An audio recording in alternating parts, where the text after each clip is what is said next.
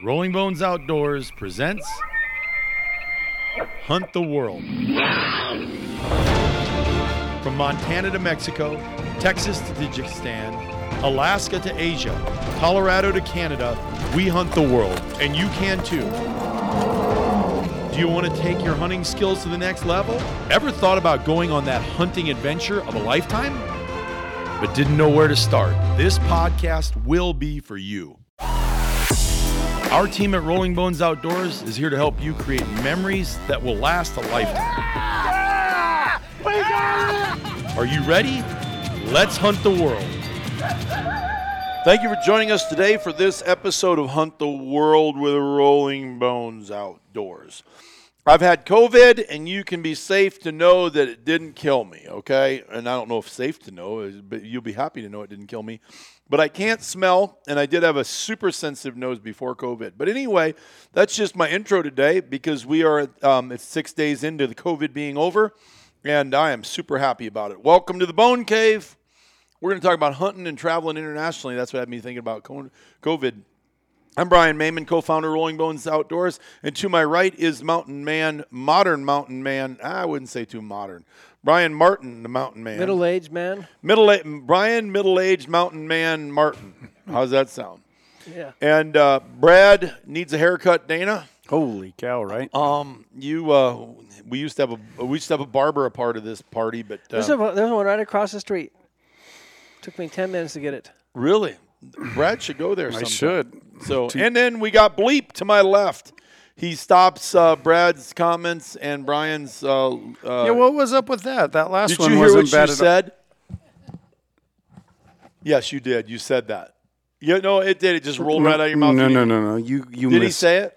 Bleep. Did he say it? Yes. He, he is writing it down. He, he doesn't pick his pen. He Pucker. no, Yes. no, he doesn't pick his pen up and look at the time and go because he's got it because he wants to spend six hours listening to this crap. No, you, you, you guys just miss Oh my God, Brad! Misheard it. No, miss. Oh my God, that's not possible. So anyway, today, Oh. hey, today we're going to talk about um, the great Brian Martin. How how we go. How how do you even get involved in traveling international? You're leaving for a month Saturday. Is that right? Oh, for sure, for three weeks. So have you started packing? It's a. It's yes. Actually, I was over at the the old the old cave today. So you- You're getting kind of an early jump on it. Usually you do it the night before, kind of get your stuff. Uh, yeah, but that's not always the best game plan. I've ha- I've actually missed a flight once before. But we have but we have noticed it's a pretty solid game plan for you. But you know, uh, remember when he left to uh, Russia? The Russia, the Russian one, the last Russia trip was pretty pretty crazy. especially when a day, two days before, he hadn't even had his he, visa. he didn't yet. have his visa. He, he- you know what? You could sense a little stress in his voice on that deal. That was a little bit of procrastination and thinking that would go faster than it did. Yeah. Because you had to do a, like an emergency. You not only did you have a rush fee, but you had like an emergency rush fee on the visa thing, didn't you? Yeah, I think that visa was seven hundred dollars instead of the two fifty or three hundred. But you got your visa. Oh yeah, a day or two before I left. I've had times arriving in Tajikistan. I'm getting the visa coming to my phone as I'm getting on the plane in Istanbul to go to Tajikistan. What, aren't you worried when you land? See, see, No. I'm a no. I'll, I'll get it figured out. There's nothing that a hundred bucks won't fix in those countries. that reminds me of Noel. That reminds me of Noel Erickson decided to pee in the bushes one time in Mexico, and uh, they were going to take him and throw him in, and he was going to have to see the magistrate on Monday. And Lindley goes, "You can talk your way out of anything." So I went over there and I told the guys, I said, "Hey, listen." Let's get this taken care of. And the guy's like, no, he goes to jail. And I'm like, no, we got to figure this out. No, it's broken English. And so Noel's like, okay. So I, I bring out some little cash. And they're like, they look left, they look right. They're like, okay, let's do this. So I throw a C note down, and he gets his clipboard out, and the guy says, okay, you put uh, your name right here. And I go, Bob Hope. And Noel looks at me, and I go, Bob Hope. Noel's like, my name's not Bob Hope. He puts down Noel Erickson. I'm like, how dumb? I mean, how damn dumb are you, Noel? And this guy's an engineer from ISU. You know what I'm saying? I'm like, give me a break. It's got no street smarts. And then they go, put your hotel room num name and room number. And I'm like, Marriott. 702. And he looks at me and is like, What? I'm not staying at the Marriott 702. Omni 404. I'm like, oh my God, you're an idiot. So they take the $100 bribe. They walk off. They, they let us go because he's peeing in the bushes. They were extorting him anyway.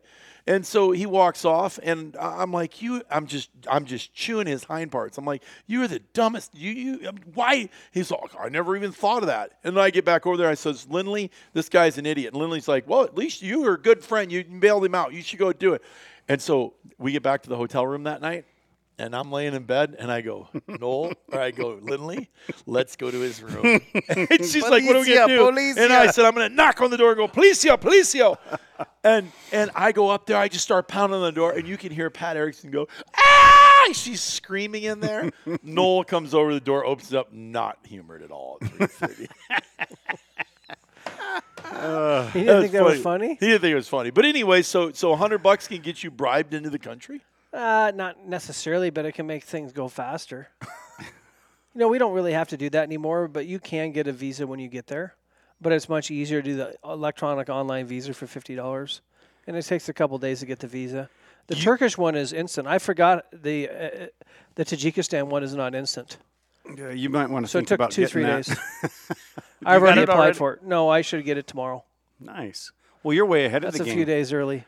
Okay, so so so tell our audience, tell me, tell Well, us. technically, the country's How- not open how- for traveling to for um, the, this kind of purpose, but they basically What are you going to be on a humanitarian mission there? yeah, just just common sense mission, right? Basically, you say we give the passport to our partners, they give our passport and our application number on the the website to the consulate, and the guy says, "Yeah, you need to make sure this guy gets a visa." Even though it says in the travel regulations right now, Americans not allowed to go to Tajikistan unless it's humanitarian emergency. Well, this is an emergency, and it's humanitarian. Because if you don't go hunting, it's kind of like having MSB, right? You know what MSB is, don't you? Mm, I don't know if I want to know. Massive buildup. when you don't go hunting for a year, you get massive trigger finger bu- bu- buildup, right? so, MTFB, massive trigger finger buildup. Okay, Uh, so so you're heading over there. So no, seriously, Brian, you got to help me. Okay, maybe maybe the audience doesn't care, and Brad's falling on the floor laughing at your dumb ass. because So- uh, I'll so- tell you later. Brad, you, you are a juvenile too. You two are ridiculous. How can the butcher be But- but- the grown up here? But- and the engineer and the doctor dentard is, you know, it's, you guys, come on. I think that's so that's ridiculous, Brian. Quit that. okay, so how how do you get? So two things. How are you preparing, and what do you tell your clients? Have they called? As your clients called, going, okay, I'm going to the- go over there? One of the guys that you heard me talking to today on the phone when uh, I, I was in here, that was Gary.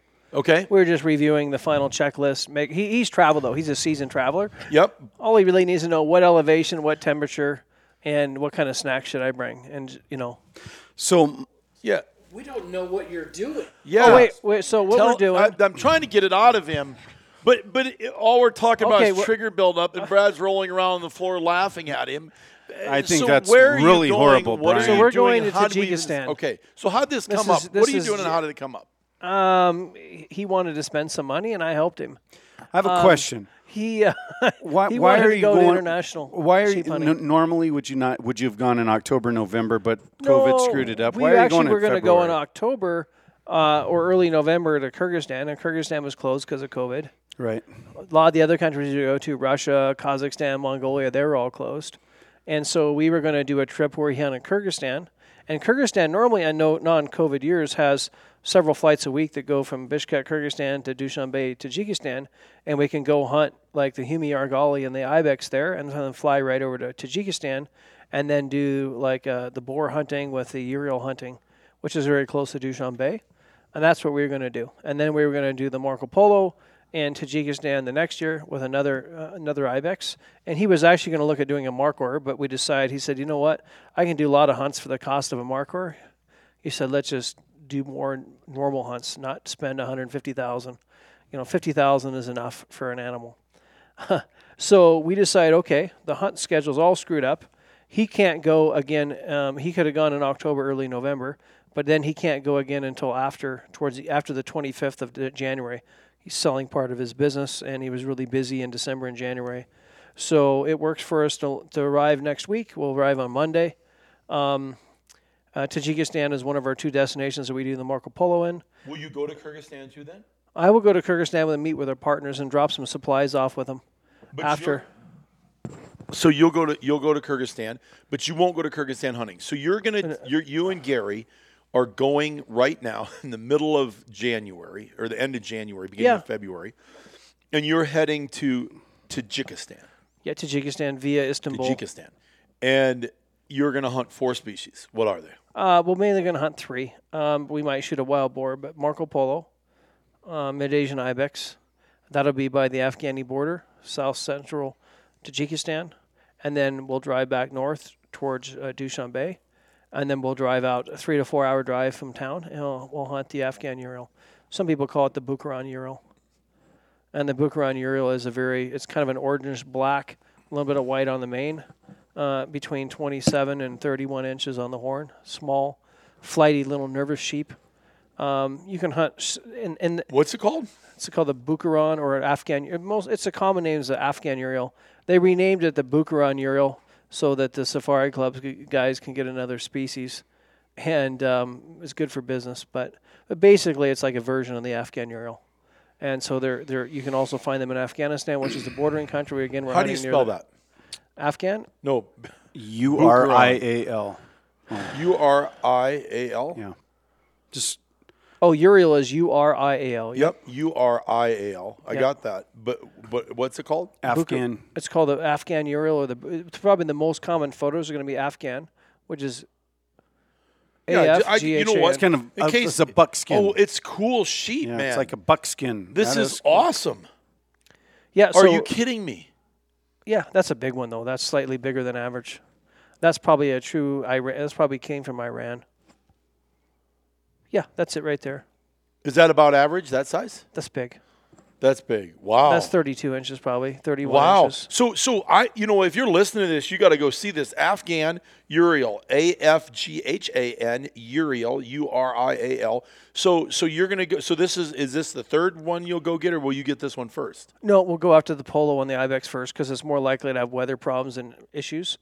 So the later you get into February and March, the more likely you are to have weather. I mean, s- r- road It's problems. cold. What what's it gonna be over there? A warm night will be zero to minus ten. Will be a warm night, but we'll be staying in, in, a, in a place that has heated heated bunks and everything. So it's not that big a deal. You take your uh, green sleeping bag, the 25 below. Mm, you know, if I was really being cautious and wise, probably, but I might do something to just take my zero degree, assuming we won't spike out. But I, I mean, generally, I always take a sleep bag that's warm or warmer than um, than what I think it could be. So if I think it might be minus 20, I'll take my minus 25. If we were spiking out now, which I have, I've spiked out in January and February, I take my minus 35 because when you're a minus 35 and it's minus 30, it's it's just enough.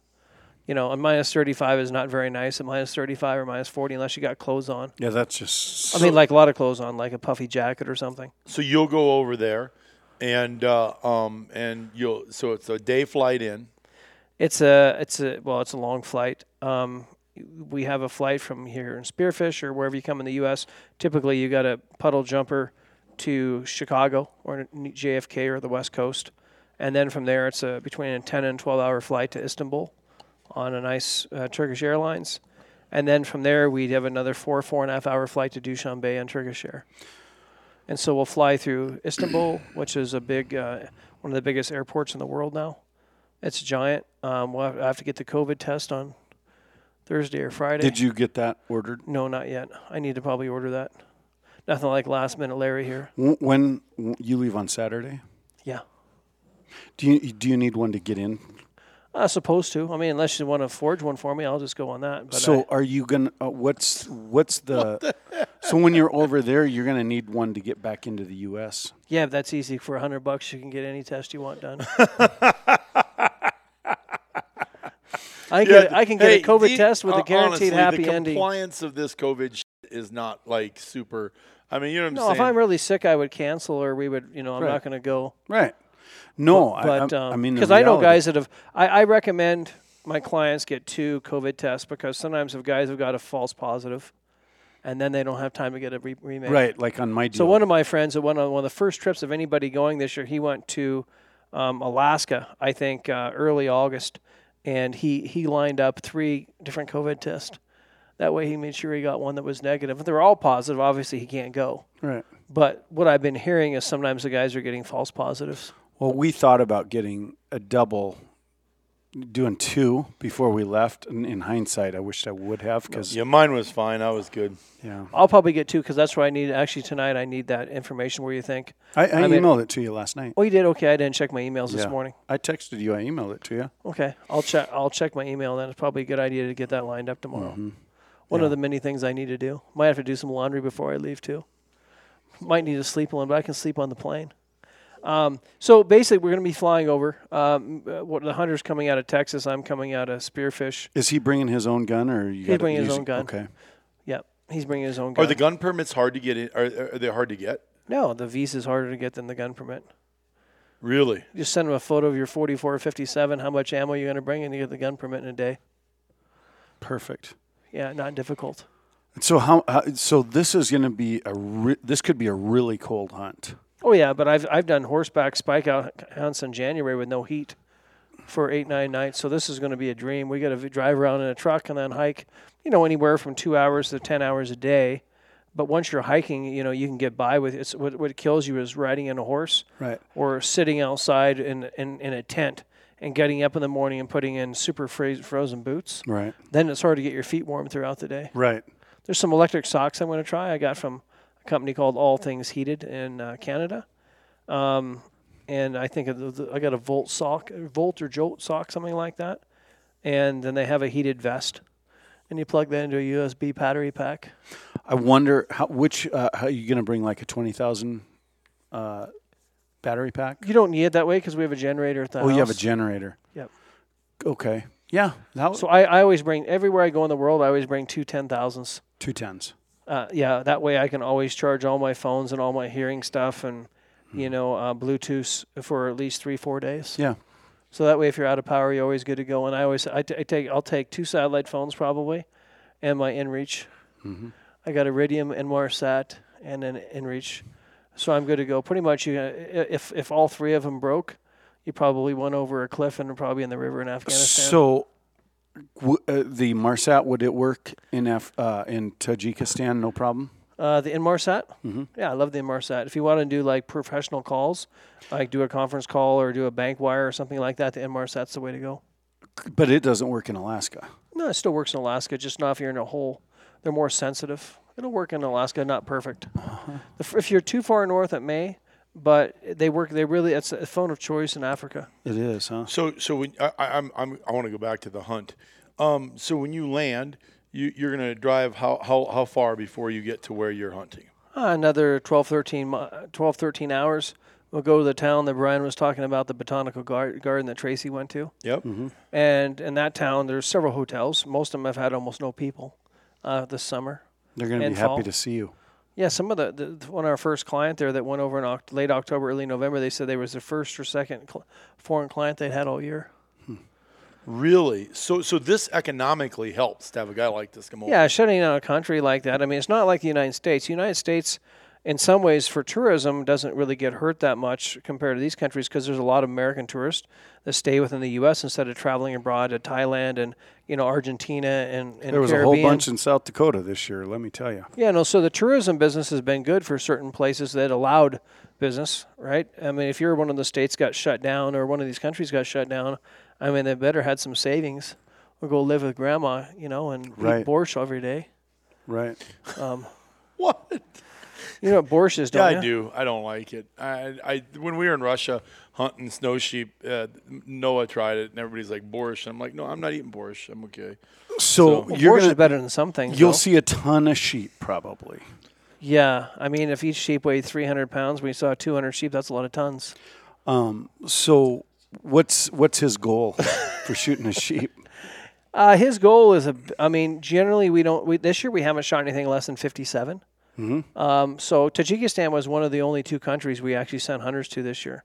So we sent them to Turkey for Bezoar ibex and um, and some wild boar, and then basically Tajikistan. So the others the other stands were not open. It's crazy. Yeah, so Az- Azerbaijan, which is where we do our um, tour, Russia, which is where we do the snow sheep and tour and moose and that stuff and bear, uh, they weren't open. Uh, Kazakhstan, which is where we do our ibex and big stags, they're not open. Mongolia, where we do our argalis and ibex and stags, you know, they weren't open. Romania, where we do some chamois and stags, they weren't open. So I had a couple friends that went to Ukraine and hung with my buddy over there, and they shot some um, sika deer. But basically, um, yeah, Nepal is open, but it opened too late to really accept hunters. And Pakistan is open.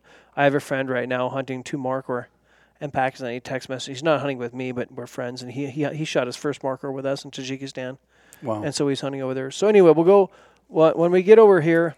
We'll go to camp, um, probably midday on the second day of driving. So it's a six-hour day. So you have about let's call it 20 hours of driving. And if you got bad roads, that's going to increase. right. And if you get stiff back from driving, which every I, I recommend stopping every two or three hours. We drive in a Toyota Land Cruiser.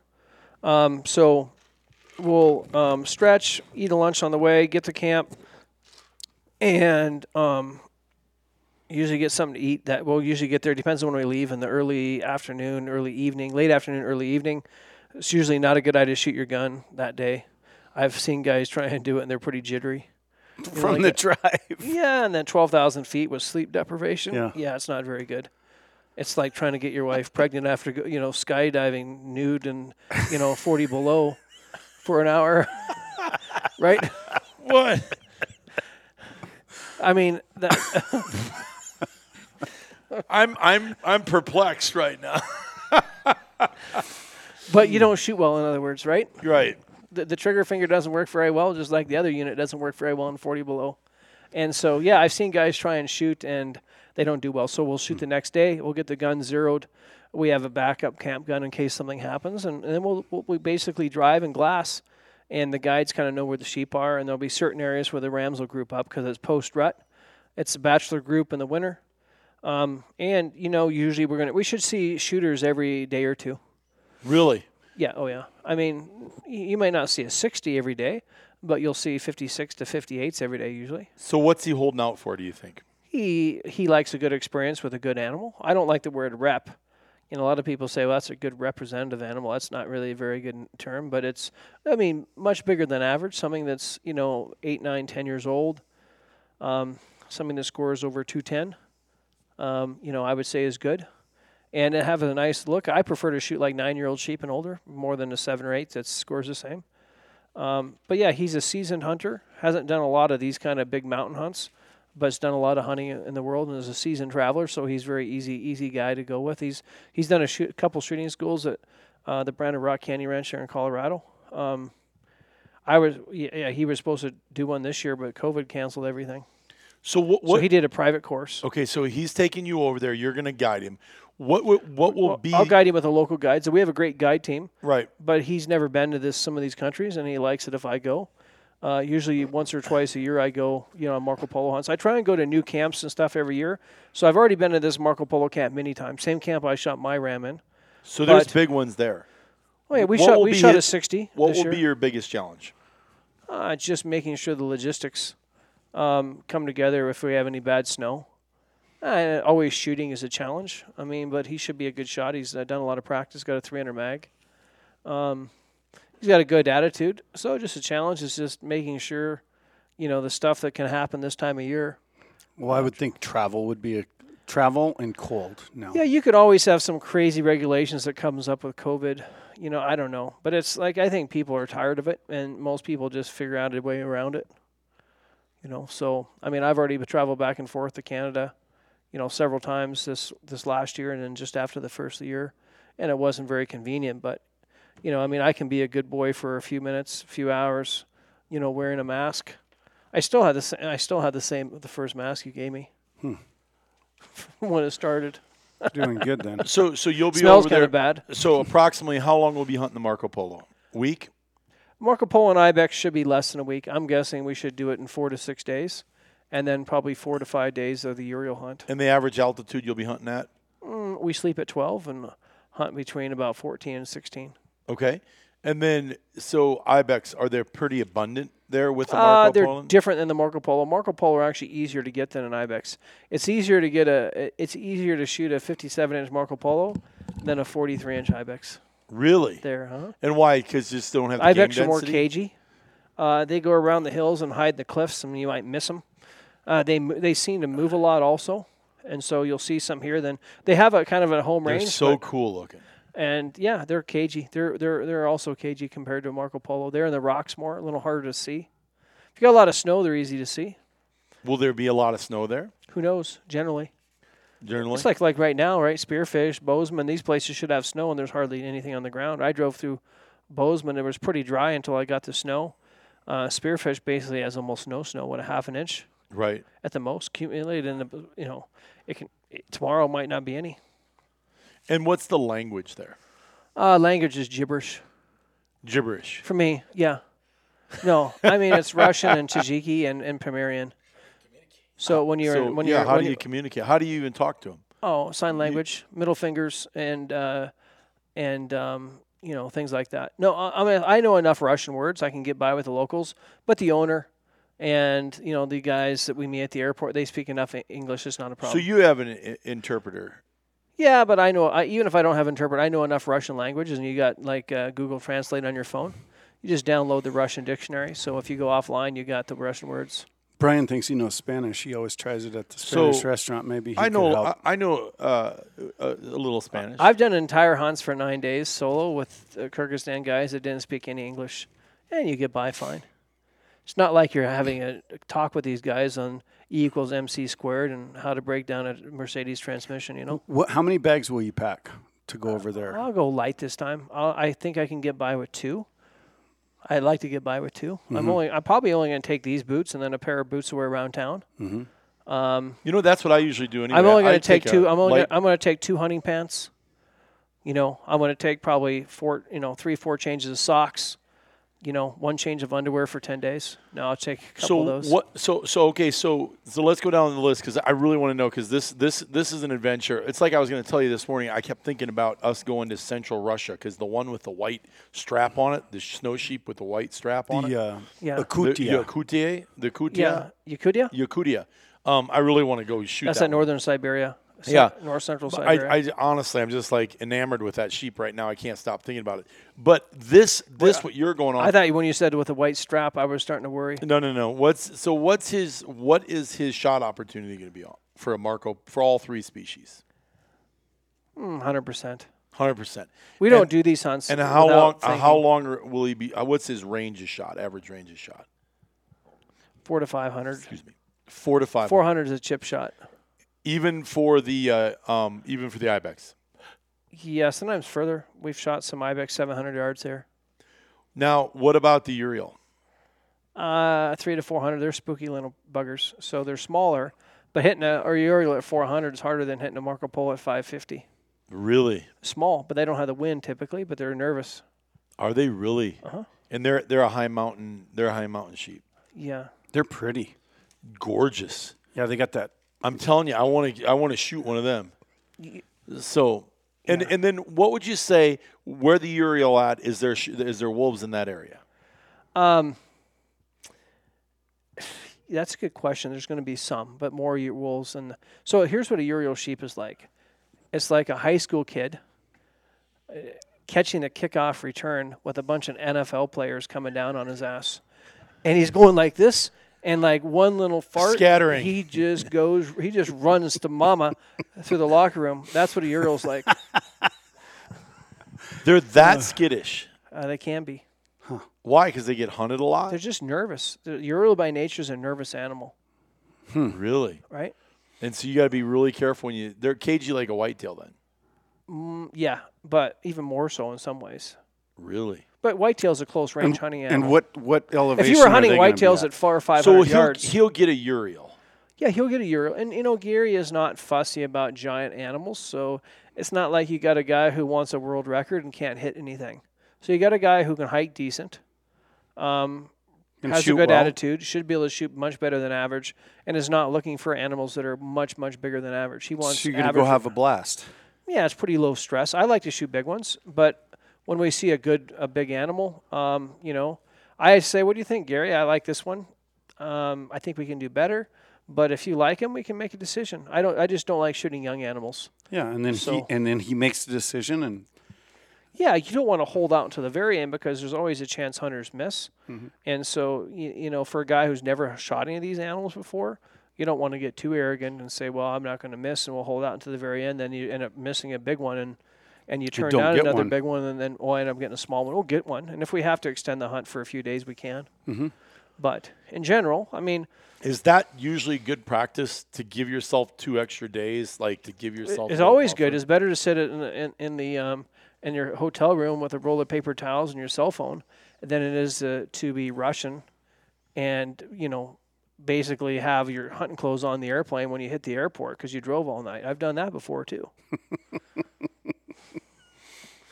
I've done about everything you can imagine, and I've seen about everything. Well, I haven't seen everything, but let's put it this way: I've seen enough stuff to know that you just don't sweat the petty things, just pet the sweaty things. All right. Well, th- this has been interesting. Um, oh my gosh, Ryan. But since we don't have a horse, I don't know what I'm going to pet because usually I pet the horses. so you, you're. This well, it is sounds all- like a cool adventure. This is all. Yeah, and you know what? Here's the, here's the reality. We we miss you when you're not here, um, because uh, some of this uh, this joy of your banter is not uh, filling our offices. So um, it'll be it'll we, you'll be missed. We'll do a couple podcasts without you, and then you'll be right back in the. Well, I could always of do a call-in Zoom podcast. Yeah, we should Well, do that. We I should definitely- do one. We should do one from the botanical garden that you're talking about, and we should find out if it, if it still works there. I'll say, hey, wait. Not that we want to know, but you could let us know what you're thinking. We can say, well, Brad, uh, we, uh, we, can we hurry this podcast up? We got to finish the happy ending over here. no, honestly, they don't. That really doesn't happen in Tajikistan. You know, it's a happy. No, I don't know. a happy ending is eating without throwing up. How's the food over there? yeah, that's It's a actually great pretty good. It's Is actually it- pretty good. I don't. is it What's like- it like? I don't like Is it Russia? like Thai food or Is what? it like Russia no, cucumbers and it's it's Tajiki food, which is like a high a, a combination of What it, boiled meats and and rices. Uh, you know, I don't really eat much goat, but that might be the mystery meat we don't know we're eating. but more sheep, more sheep. I'm not and big beef into goat I always like chicken. Anywhere you go in the world, even the you know how you like a grass-fed beef. You know how we were talking about they're pretty rank. yeah. Yeah, I mean that's why everything over here is grass-fed, and so their beef is pretty rank. The, the lamb is better than the beef, and the chicken is better than the lamb if you're a fussy eater. And the fish is fish, but it, I mean it's not like So I'm a fussy eater. Um, uh, what do I do? What so so I'm a fussy eater. Do I just bring my own? Oh, like plof. Plof for is what they three call weeks? osh. Is great. I love. Everybody likes plof. It's like fried meat and rice and carrots and and garlic, and that's always good. It's always it's a, it's a belly filler, right? You want to get your belly filled to go hunting for the day. Eat some plof or some osh, just what they call it. And you always got boiled soup and you What know- about plof and osh? This sounds like shush. no, it's not bad. Everybody likes it, I'd unless try you're a vegan who doesn't like stuff cooked in animal fat. I didn't try the ice cream from the Eskimos or the whale blubber, but I'd try plof. I did not try the ice cream either, which is the lining of this rumina. It's That- And uh, greater momentum. Yuck. Yeah, That's and that's because the milk cow in town. They said it tastes like bacon. I'm like, congratulations, glad to hear it. You just keep that. Well, you know where the milk I'll came keep my idea bacon where my idea bacon's at, and you keep yours where yours is at. Well, that, you know where that milk comes from in an Eskimo village is from the elephant seal, and it's not a female. Yeah, yeah. well, here's what I do know: the, the, the- I did try the blubber because somebody had to, or they would have been offended. And Brad immediately was, "No, no, just eight. I'm like, "Oh boy, here I go." So I tried the blubber. And it was you pretty, throw pretty oh, gross, huh? It was the worst. I'm willing to. I like trying stuff, but just whale fat. There was something about it that just didn't sound appealing. There wasn't. It was awful. Huh? Hey, You know what it tastes like? Uh-uh. Really bitter liver, cold and chewy, like blubber. Gross. Cold, Um, cold blubbery Kelly, liver. did Kelly ever guide in Tajik in February, Kelly's been in Tajikistan. January? It's cold. Wow. So I don't think she went to the Pamirs in January. Negative that- what? negative 10 was the high. What was the and low? And she went to a cold area, but not the Pamirs. The Pamirs is even worse. yeah. So you'll kill. You'll kill. working. You'll kill a. So here's my question: You'll kill a Marco Polo, an ibex, and a Urial, and then how long before he gets that home? And, Um, and what's the process? In, in, in a perfect year, you know, six months to a year, Six months to a year, because then- we got to get the CITES permit from the U.S. Fish and Wildlife Service. and you know you know the partners that kid. you- You're a master at connecting that. Is that right? Yeah, I, I know a lot of brokers, and I a lot of times I help them with stuff because I have you know try and keep up with what's going on, and that the break of the broker will make sure that the permit matches the the export permit matches the import permit, and so a lot of times we're having the brokers actually do the the CITES import permit application because they're not issuing them in typically anymore before we leave. So the rush of trying to get them done and bringing the animal back with the hunters is hard. So typically, what we've been doing now, some of the guys applied for the CITES permits, but we're just having guys sometimes apply with a broker after they get back, and and then the broker will because then then we have the permit. So it, what happens sometimes is the permit that we applied for, for some reason, the permit that we when we kill the ram something wasn't matching. Then we had to file for an amendment for the permit, which takes time and money. Um, and so right now we're just, you know, if guys want to apply before they go, we have a good idea what the, what's going to say in the permit, and we we try and get exactly from the year before. But let's say they change something and it happens, um, then the permits don't match. And so if it comes from a different zone, like one says Murgab and the one guy, other one says you know Aksharim or whatever, uh, that doesn't work. So So then what, they got to turn the Murgab permit in and get one that says where do the horns sit? Because you got this fifty thousand dollar trophy. They said our, our outfitter has a nice house in town, and him and one of the guides they look after the horns and keep them dry, and make sure. This, so y- so you're you're hundred percent they're secure. well, yeah, I'm, my my ram from my from 2017 is there. It will ship it this uh, February or March. So in the next week or two, Yeah, for sure. yeah. I just got my permit last week. No way. Have you talked to him? Does he have it? Oh yeah, no, yeah. Is it coming here or is it going right to Paul? Uh, it's going to come to the broker first, and then it will go to the, uh, uh, you know, Minnesota or Paul Utah? will be one of the two It- it- Candidates. It, will be yeah.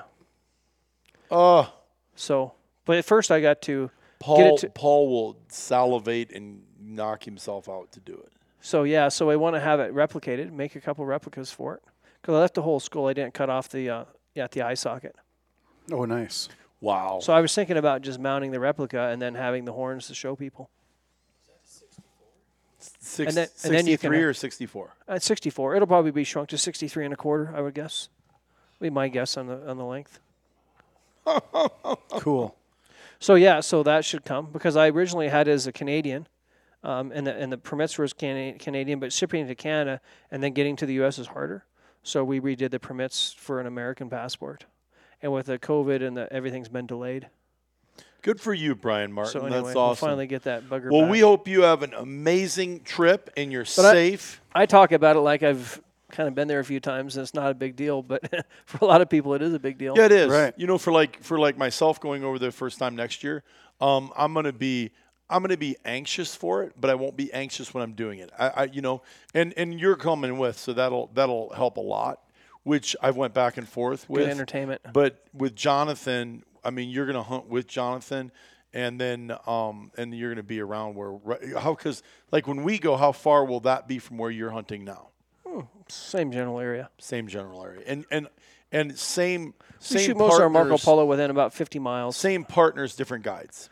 Uh, should be the same guides too. Oh, really? Perfect. Yeah, we have a really good guide team. Each team consists of two, two, two guides, uh, one driver, and the owner or um, one of the managers. So each each hunter has three to four people with them.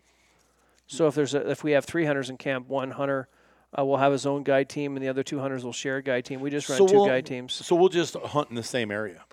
Yeah, you get hunt together. Let's say if we decide to have three guys go, you and Jonathan can hunt together the whole time and take you know take turns shooting. Yeah, But so the pro- Jonathan will probably hunt together, and then Brad and I'll hunt together, and then Brad and Jonathan will have to go back and suck tea, and then I'll go get an ibex. Yeah, like Wh- that. Like that. What do you think? Yeah, it's it could happen like that. Probably somebody's going to miss. Probably I'll be the ones back sucking tea because of the altitude, and I'm physically, you know, bigger. Well, that sounds like quite an adventure. What's your favorite month to hunt in Tajikistan? Uh, my favorite month to hunt any mountains is generally October because it's transitional between summer and fall. Is that and when we're going? Is- When's is the that what- best month? There's Yeah. not a best month. It depends. Like for well, people the who best don't would like be cold, your favorite, wouldn't it? Uh, the best, I just like that because it's a good hybrid. Because uh, everything is good in North America in October usually or November. But so if you like the snow, now is great. Well, I'm trying to think. And if of you're not- 22, are you going? But if you're not, 22 is like a long. It's 21 now, isn't it? I was going to say, what do Jeez you mean? Louise. but, Next, but the thing about January Next. and February, it doesn't conflict with many hunts other than mountain lion hunting. What else is going on in January, February? yeah, I, Trade shows. You know what? Maybe I. I Normally we'd be at trade shows. Normally I I grew would- up in Iowa. The Alberta Clipper came across here with a damp, wet cold that cuts you in half. Well, this is not a good time for me really to go because I'm missing out calling hunters and following up with stuff. But yeah, it's, it's the first Asian hunt. I I didn't guide anything this last year because of COVID. Right, so that was all screwed up. Well, the good news is you'll get over there and knock the stink out of it. I really want to see a bunch of pictures of this Urial. You got to WhatsApp me him right away because uh, I'm the I'm, Urial- now- I'm, really interested in the Urial. They're very color, and the Urial's not. They're about 30, 35, 38,000. So it's not cheap. A little more expensive than a Kyrgyzstan polo, but cheaper than a Tajikistan. polo. Wow. It looks like it's got a big chap, especially They it'll do. be huge in the winter right They do have a big chap. They have a big brisket chap. Chap, not like an aoudad, but different. Not like long and dangly like a horsehair. But they're they're definitely more yeah, so for a mark whore, this guy's going to kill for the price of one. He's going to kill in three animals. yeah, three animals cheaper than a markhor by far. You know, you get three animals for let's say a hundred grand. Uh, a markhor is 150. And a high altile uh, uh, argali is uh, 140, 120 to 150. 120 to 150. Yeah, the 120 areas are not as big. You know, it's just like a guy who has bigger stone sheep. He charges more money. So Yeah, it's all the way it works. What's cool? Super well, cool. you know what? excited- Be yeah. safe. We can't wait to have you back. So, here's just a quick reminder subscribe to Hunt the World wherever you get your podcasts. You'll find us on iTunes, Spotify, Google Play, and many others. Is that okay? Did I say that right there? Also, leave us an honest rating and review. What versus a dishonest one? Why do I say that? Well, you're not going to find us on Parler, are you? Because the big tech giants have. So a dishonest Killed review would say you guys are politically correct and you probably voted for Biden. Right? That would be a dishonest review. So, so bleep. Why do you have that in there? L- l- l- l- l- oh, don't make it up. Yeah. Don't just say, "Oh, we love you for the sake of the." Yeah, we really like you. Well, I don't. I would rather have him say I love you for the sake of saying I love you and being polite than than some big jackwagon. So leave us an honest review, unless it's mean, and then don't. yeah, leave us an honest review. I was just like that. That Well, that Don't hit be me- hurtful. that hit Don't me this time. Why did I? I always le- love those reviews on my website and, and stuff. And when I hope, I hope you, the animal, you, you know, kill, you know, you, you get eaten by the animal you're eating. I mean, you're you're trying to kill. leave us an honest review. And hey, if you're Jim Bonanno and you hear this, go ahead and give me a text right now because you killed a 212 inch mule deer last week, and uh, I really like the picture. So uh, I've been we've you know Where'd it's he get that at? He got it in Mexico. Mexicoda. Yeah, giant, heavy mass. And he said, I just talked to him yesterday, and he said that the outfitter kept going, "Don't shoot that one. No, bigger, bigger, much bigger. Um, we see big one." And uh, and then he's like, "Shoot that one." so um, it was a great buck. But anyway, That's giant. Any, So- in any state, in any province, in any. Uh, so yeah, so Jim Bonanno, leave us a great review, okay? Anyway, tell us what you're thinking. Hey, give us some ideas. We'd love to air some of your ideas. We really uh, do. Next week, uh, we're gonna have an amazing one. So you know what? It's fun because it's fun to see which ones have got the best reviews. And if you're listening this first time, go back and listen to the Brad Dana. I passed the 393 elk because I thought it was little, and I shot it later that day. You got to hear that one. Um, that's I, really I. I was surprised by Jim's buck too. I didn't think it was near as big as it was. I know you you you I, to- I, I underestimate stuff, I guess. yeah, it, that's a good of a guiding point of view as long as you don't let the big ones get away. that's right. Because some of the guys get just too excited and everything. There's super ground shrinkage, right? I Not- love it when there's no ground shrinkage. Not that guy. Not that guy. So listen, thanks for tuning You in had- today. We greatly appreciate you. Be stay be safe. Be, Be safe, safe. stay healthy, and thanks for Be listening. there.